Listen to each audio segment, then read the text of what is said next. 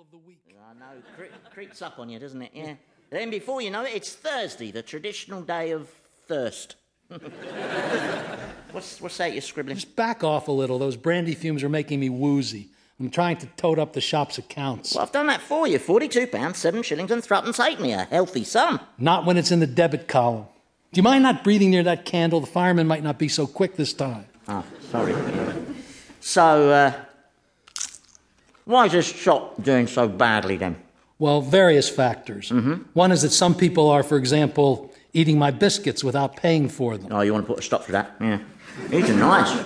I like the uh, crunchy raisins in them. They're weevils. my macaroons are riddled with them. I've relabeled them as biscuits with added meat.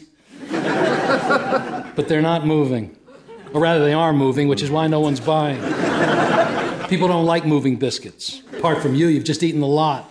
That'll be 11 farthings, please. You know your problem, Samuel? You're obsessed with money. No, I'm obsessed with lack of money. And you worry too much, and you've nothing to be worried about. You're about to become a grandfather.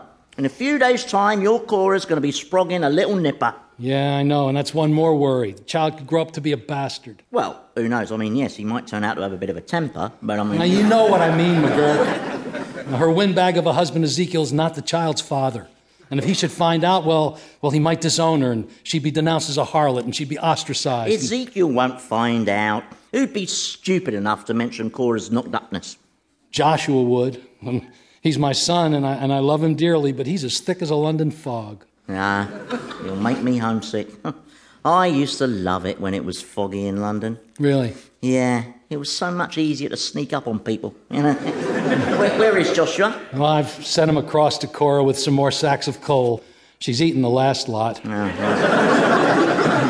I don't know what's going to happen to that boy when I'm no longer around. Joshua will be fine. First off, he's seven foot tall, so the circus will always have him. Hmm. And second, his sisters will look out for him, won't they? Well, Mary will probably be waging war against the entire British Army. That girl's a headstrong, reckless firebrand. Now, now, don't exaggerate. I mean, yes, she may be a little willful. Yeah. Witness her relentless pursuit of Captain Brimshaw.